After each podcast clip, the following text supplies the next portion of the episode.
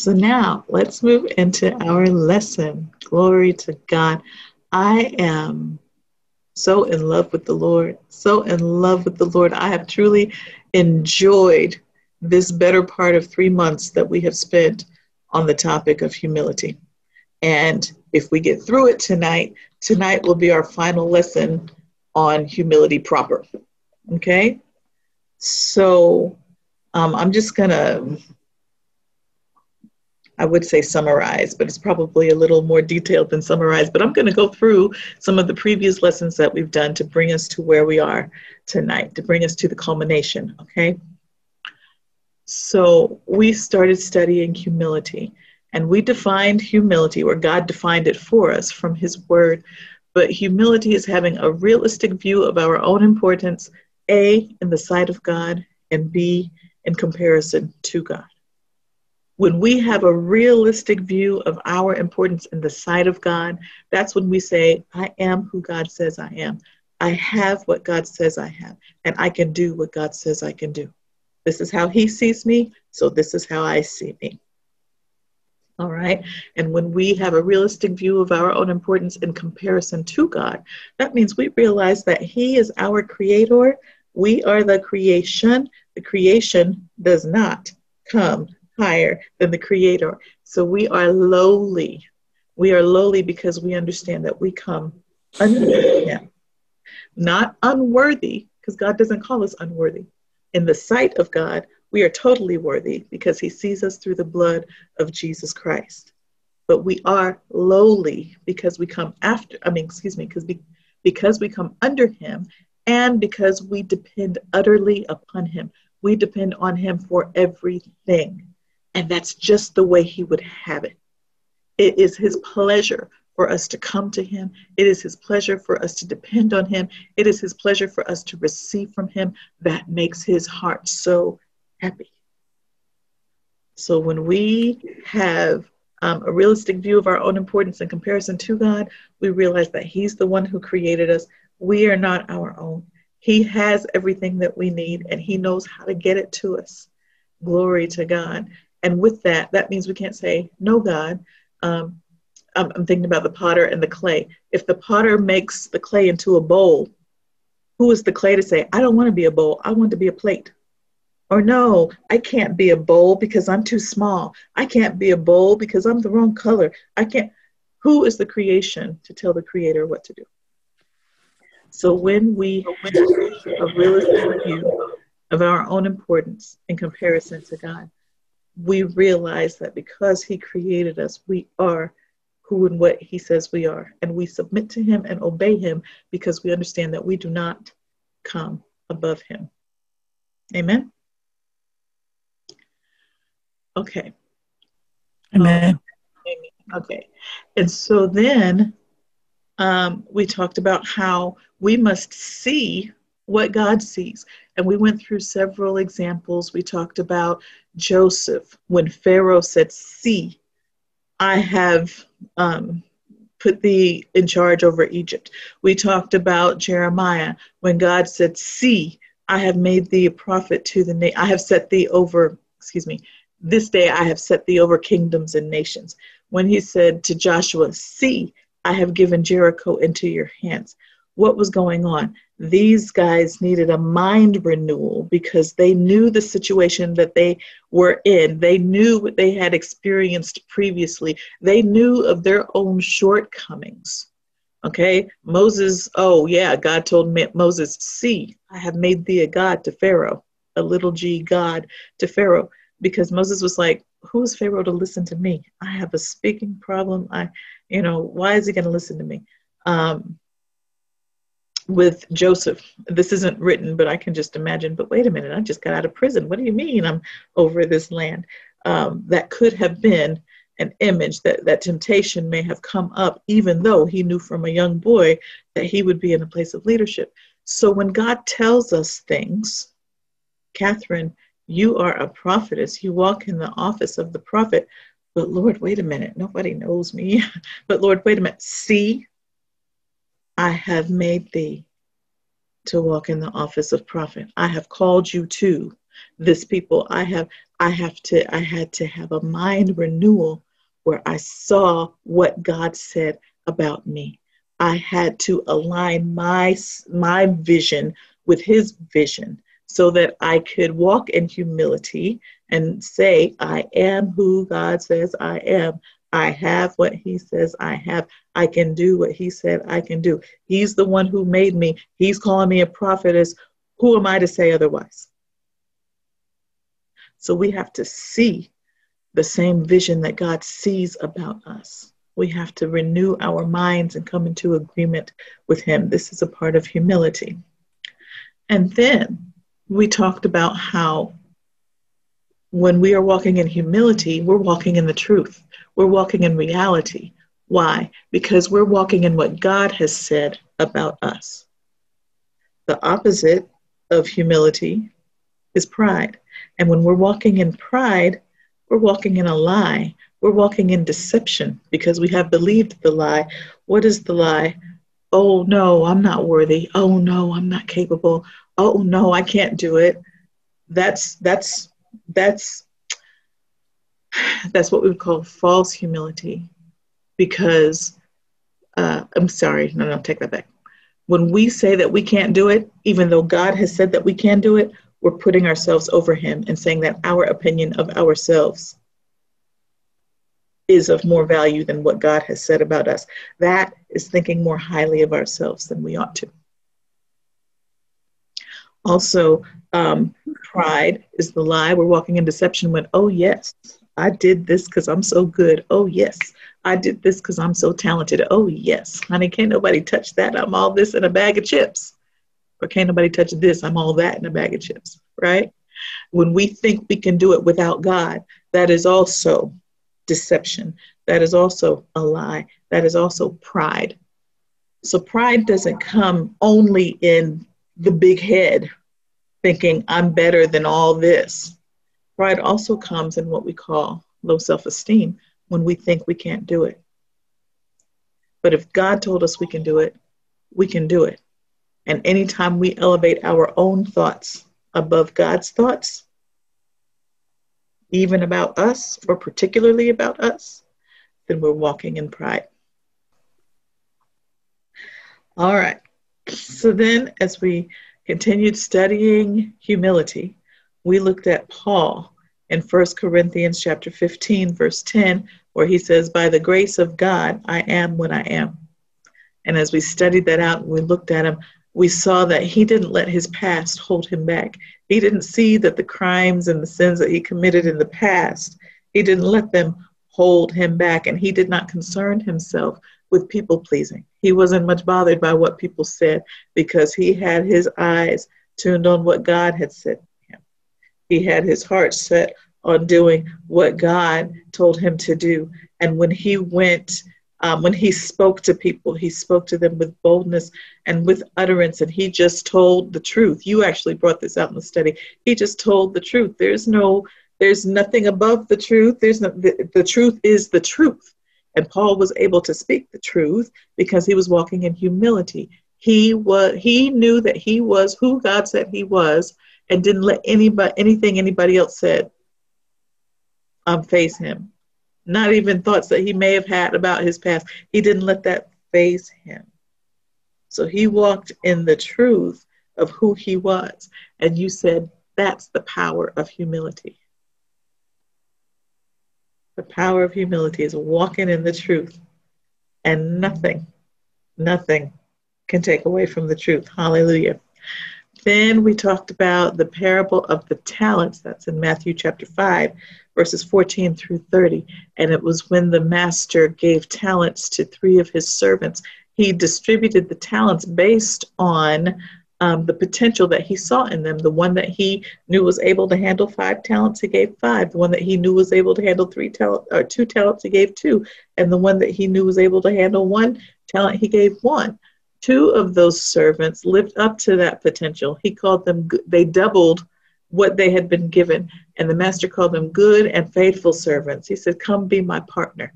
He was well pleased with them because they um, had the faith to believe that they could do what their master believed they could do. And then they walked in humility. I can do what he says I can do. And they did it. But the one servant, he he said he was afraid. He was afraid that he would let his master down. He went and buried the talent. He didn't do anything with the talent. He didn't mm-hmm. live up to the potential that was in him. And the master was very displeased with him, called him unprofitable, play it safe, good for nothing, and cast him into mm-hmm. outer darkness. He did not walk in humility. He did not walk in, I can do what my master said I can do. I have the gifts, the talents, the abilities that my master says I have. He, he, he didn't do that.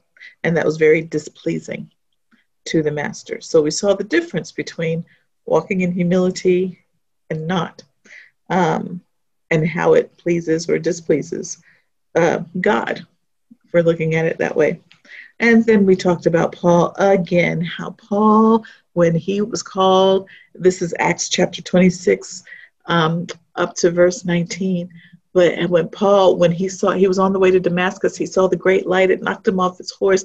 Jesus spoke to him, and and um, or Jesus struck him blind. The light struck him blind. Jesus spoke to him, and then Jesus said, "I called you for this purpose." so that I can show you what you're seeing now and more things to come. And then he explained to Paul what his purpose was. And long story short, Paul told King Agrippa, this is the one he's given the account to, and I feel the anointing right now. Paul told King Agrippa, I was not disobedient to the heavenly vision. In other words, Paul did everything that Jesus said he would do. He didn't say, but I persecuted your church, but I killed all these people, but I'm guilty for these people's deaths, but, but, but, and, and, but the people won't accept me. But none of that. He got up, he did what Jesus had said that he would do, and he was able to tell King Agrippa, I was not disobedient to the heavenly vision. And so we see that the outworking of humility is obedience. Amen. Amen. Amen. So now let's follow the trail. Um, this year, the Lord has had me teaching on um, what He's had us praying for the body of Christ. We've been praying for the body of Christ that they would, uh, or we've been speaking to the body of Christ that, um, let's see, we speak alignment to the body of Christ, alignment of the body of Christ to the will of God. We've been speaking of fresh fear of the Lord to the body of Christ. We've been speaking that the spirit of humility infuse the body of Christ such that the needed, the necessary obedience comes forth. And we've been speaking a love of the truth to the body of Christ. And this year in Bible study, the Lord has had me teaching on um, some of these elements. We're going in order. So um, we started with the fear of the Lord, the fear of the Lord, that reverential awe of the Lord. Hallelujah that reverential awe that says, God, you are God, I am not. Oh, you know everything. You have every, you are, you are in control. So you know what is going to be. And, and I'm going to obey you. I'm going to do what you do, what you tell me to do, just because you're God and I know you are and I am not. That's how we worship God in the fear of the Lord.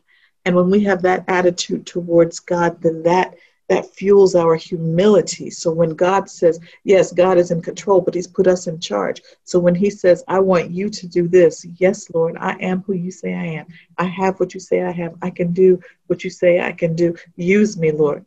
Uh, your will be done in earth as it is in heaven. Glory to God. Thy kingdom come, thy will be done. Yes. So it's our humility that gets us to agree with God about who we are and what we can do. And it leads to obedience, where we walk out what He has given us to do and we get to see His kingdom come, His will be done in earth as it is in heaven. Amen. Amen. Amen. That excites me. That excites me. All right. So, um, this is the not the new element, but this is what we're focusing on tonight. Humility, the outworking of humility is obedience. When we are when we see ourselves as God sees us, that yeah, I can do this. Yeah, I have this. Yes, I am who he says. Yeah, then we do what he says. Right?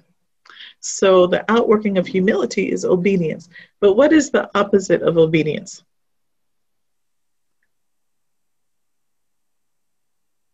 Disobedience. Disobedience, that's right. And so if humility produces obedience, what do you think produces disobedience? Pride. Pride. Pride. Now, this is the definition of pride according to dictionary.com. Pride is a high or excessive opinion of one's own dignity, of one's own importance, of one's own value, of one's own superiority, whether these things are cherished in one's mind or whether they're actually displayed in conduct. You know, it's like um, there's a movie called I Am Legend. He was a legend in his own mind. he thought of himself as a legend. Okay. So there are some things that we perceive ourselves to be, and it is all in our minds. And then there are things that we, we carry out, we act out, we act like we are better than other people, or we act like we are less than them all you know, however it is, it's how we see it in our mind and how we carry it out. And it's when we have that high or excessive opinion of ourselves. That's when I have this excessive opinion, I think I can do it without God. Or we have this excessive opinion of ourselves where, okay, I know God said I can do it, but I don't think so. When we put our own thoughts above God's, God, uh, God's thoughts, that's pride. And according to dictionary.com, um, these are the synonyms for pride. Let's see if you can figure out the trend here. Self love, self regard, self satisfaction, self sufficiency, self worth. So pride is all about what? Self. Self. All right. Pride is all about self. Well, now let's see. How does the Lord feel about pride? Turn with me to the book of Proverbs. We're going to go to several scriptures in Proverbs, so they'll be easy to get to. And um, the first three will be out of the Amplified Classic, and the last one will be out of King James. So the first one is Proverbs chapter 6.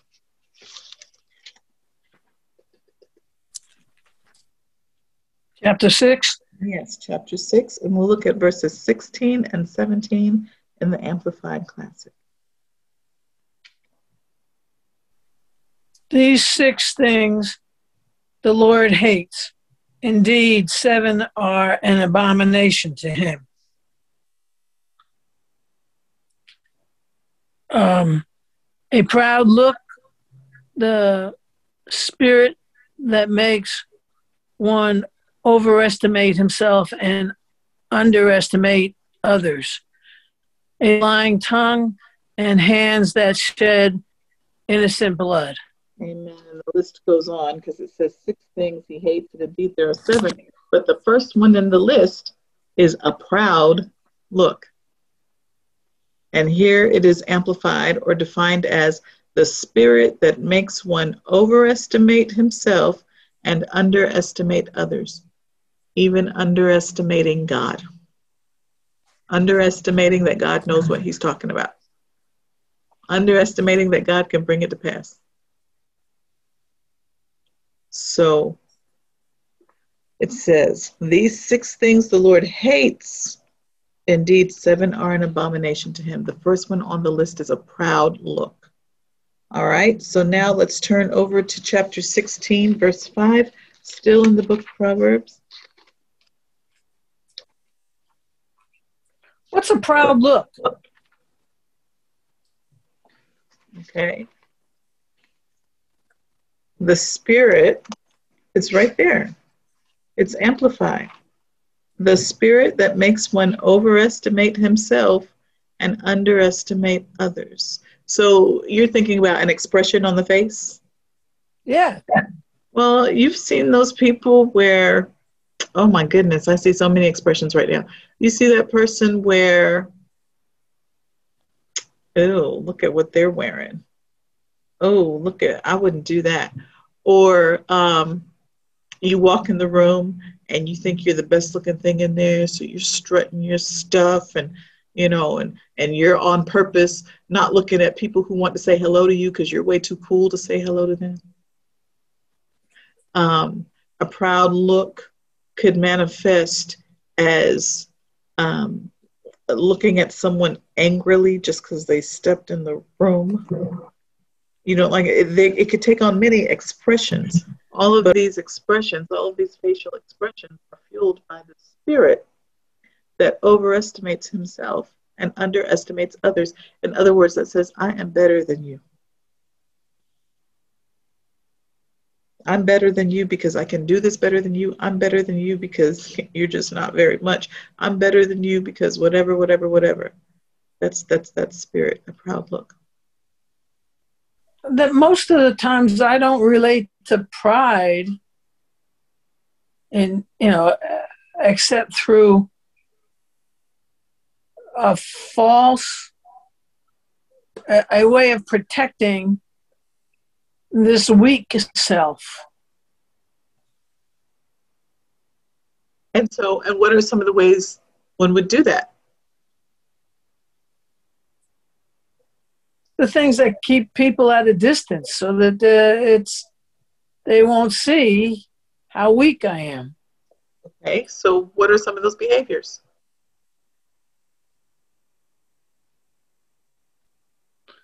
I I don't deep down, I don't think of myself as better. I think of myself quite less than. Okay, but what are that's why I say that thing about I can I can do what God says I can do, and I am who God says I am, are really important to me because it kind of stabilizes my boat.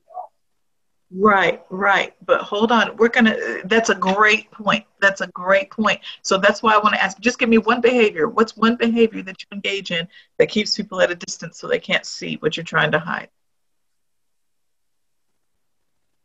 I don't know how I do it. I just know I do it.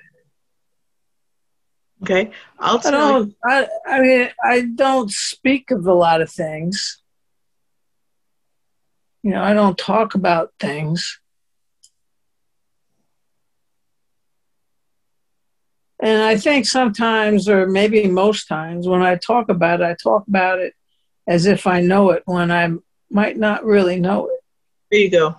That's an act. That that's a proud look.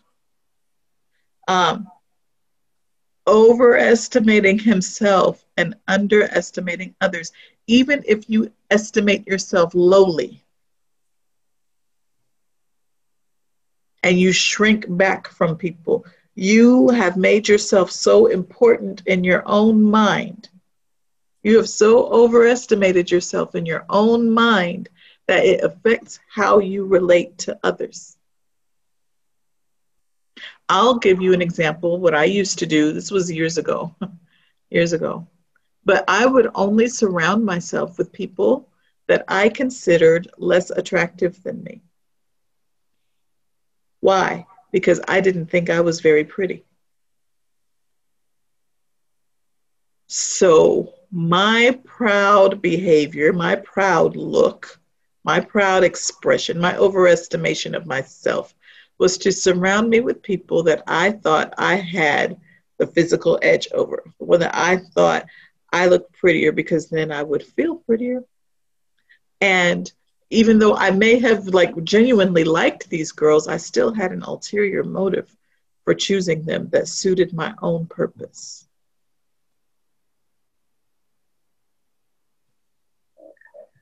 Okay. Yeah. So a proud look isn't just, and you know what? I'd be happy to study this out more, but I believe we're getting Rhema from Holy Spirit right now. It's not just a facial expression. Maybe it's the way that you look at the situation, a proud look at the situation.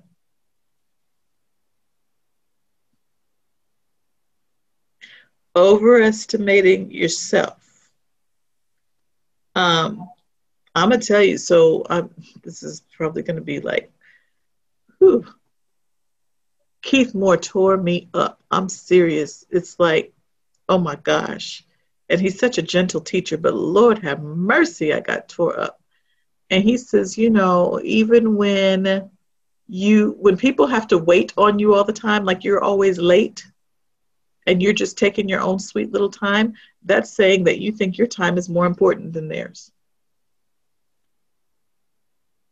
And it's like, yeah. oh God. and that's not because to me, I feel like I'm rushing. I'm like, I'm rushing, I'm going as fast as I can. Yeah, but Catherine, if you had gotten up half an hour earlier, or Catherine, if you had turned off your computer 15 minutes earlier, or Catherine, if you had set out your clothes the night before. And I'm not lying. Um, punctuality is something that I've struggled with my whole entire life. In school, the only thing I ever went to detention for was tardiness. And I was all, I mean, I was always the same amount tardy every, my teachers knew I would be there, but I would get there like two minutes after the bell. I don't know why, just tardiness with everything all the time.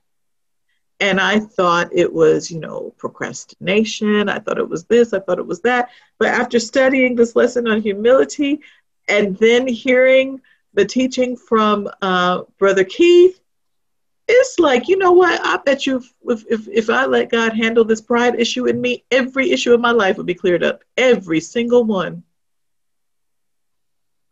Every single one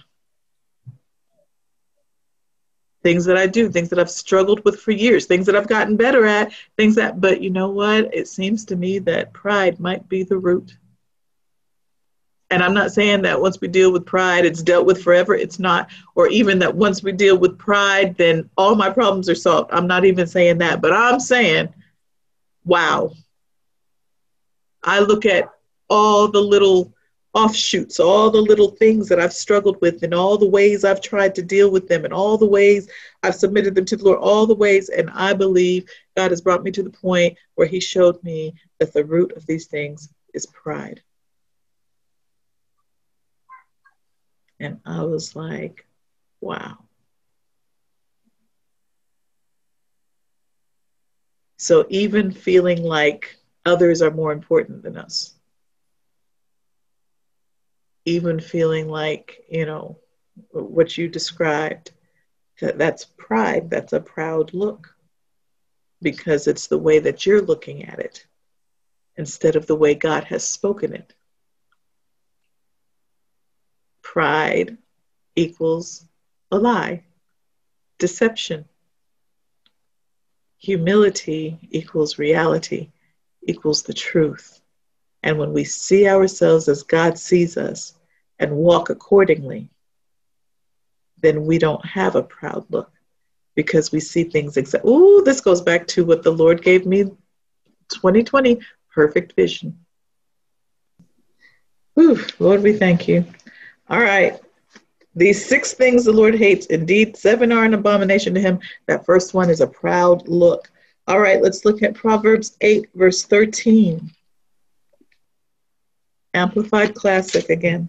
It says, The reverent fear and worshipful awe of the Lord includes the hatred of evil. Pride, arrogance, the evil way, and pervade, perverted and twisted speech I hate. So, the, the reverent fear and worshipful awe of the Lord, I just want to point that out. That's the fear of the Lord.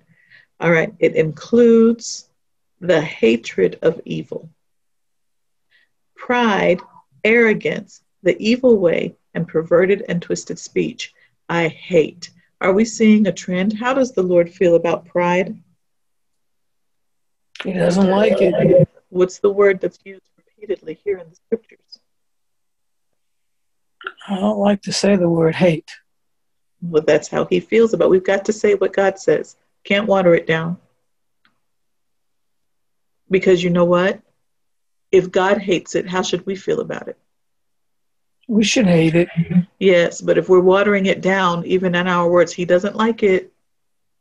Well, then, if we're aligning ourselves with that thought process, then we just don't like it. There's not a strong aversion to it like God has.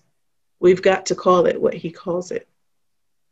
He hates it.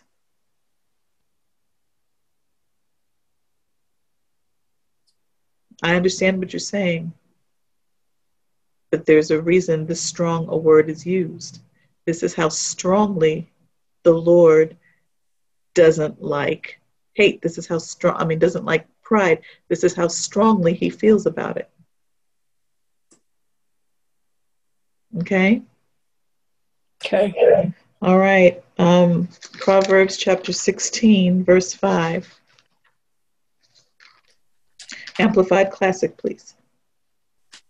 Everyone proud and arrogant in heart is disgusting, hateful, and exceedingly offensive to the Lord. Be assured, I pledge it, they will not go unpunished.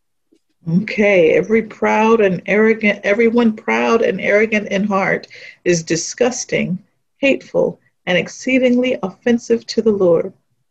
So, how does he feel about the proud and the arrogant in heart? Disgusted.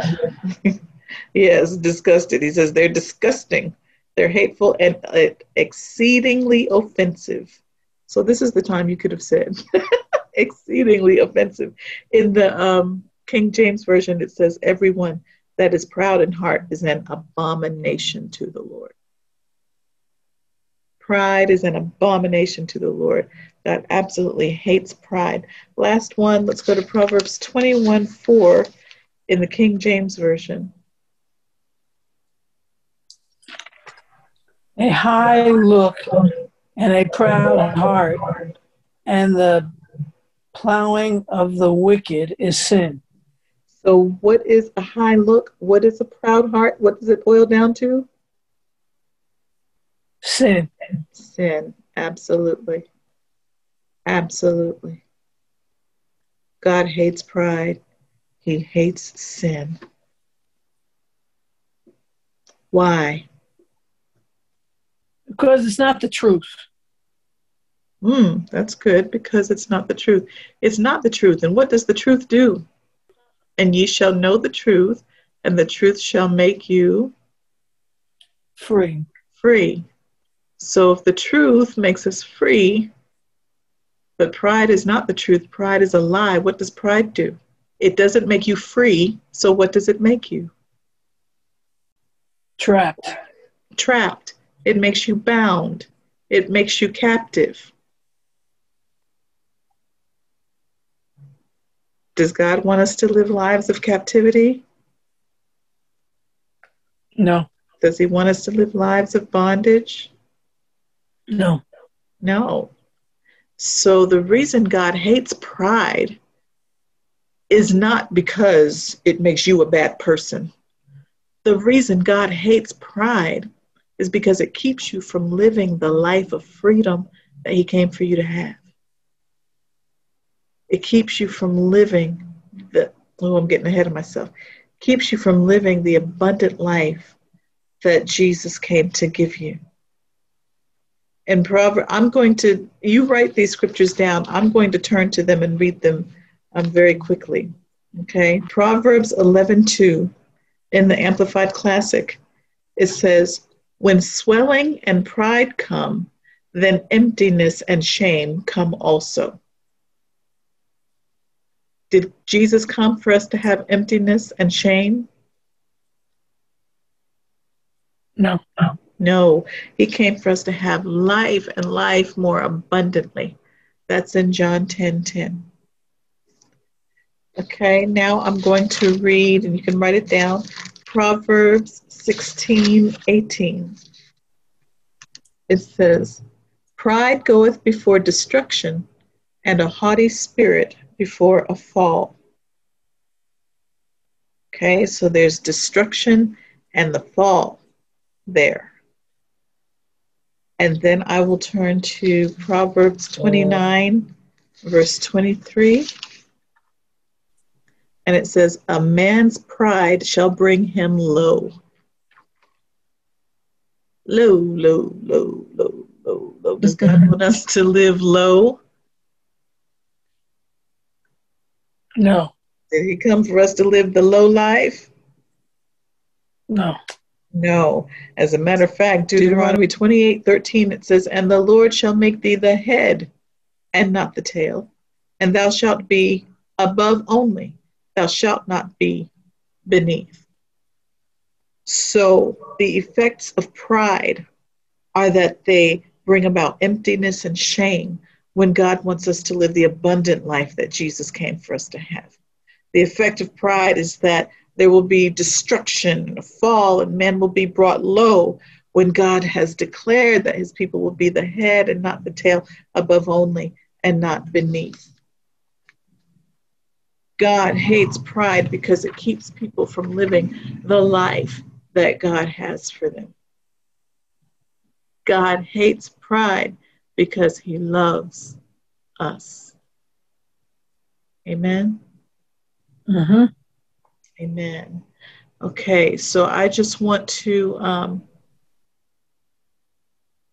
I want to close out the topic of humility properly, but we only have a few more minutes. So let me just say like this. Let me reiterate: pride equals a lie. Humility equals the truth. Pride is to believe a deception. The deception that we can do it in our own strength, or we can do it on our own, or the deception that we can't do it, even with God's help. We can't do it, even though God says we can.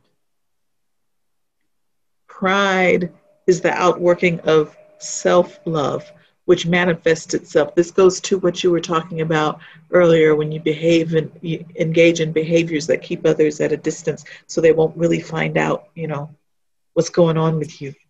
Um, self love manifests itself as self preservation, like keeping others away.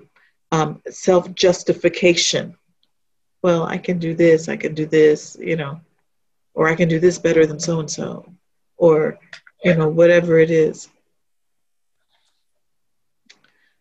Pride believes lies about itself and it tells lies. I can't do this. I'm not good enough for this. So pride believes lies about itself and it tells lies. Pride tries to project and maintain a false image that portrays I'm something that I'm not. I understand something that I don't. I have something that I don't. I'm in a place spiritually where I'm not. This is what pride does. And when we live by these lies, then we live in bondage. And that grieves God's heart because that's not what He has for us. That's why He hates pride.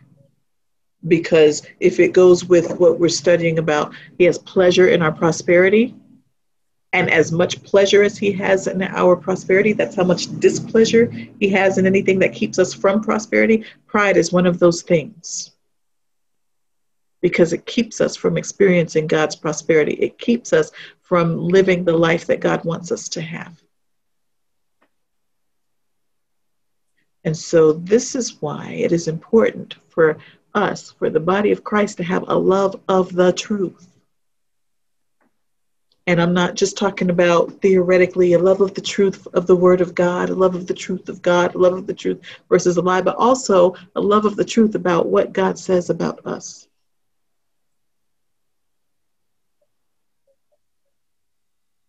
We must have a love of the truth.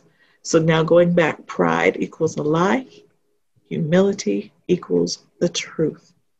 When we walk in humility, we are walking in the truth. When we walk in humility, we are walking in um, reality. We are believing the truth and walking in the reality that I am who God says I am. I have what God says I have, and I can do what God says I can do. And the outworking of that humility is obedience. And so I just want to close with this last scripture. It's actually the scripture we began with when we um, began talking about humility. It's Proverbs 22, Proverbs chapter 22. And you can turn to it with me and put your eyes on it. I'll read it. Proverbs 22, verse 4. and I'll read it in the Amplified Classic. It says, The reward of humility and the reverent, worshipful fear of the Lord is riches and honor and life. Now, let me read it out of the King James. By humility and the fear of the Lord are riches and honor and life. When we walk in the truth that God is who He says He is, that's the fear of the Lord, and we walk in the truth of what God says about us, that's humility. There's a reward. The reward is riches and honor and life. In other words, we get to experience all that God has for us. Amen. Amen.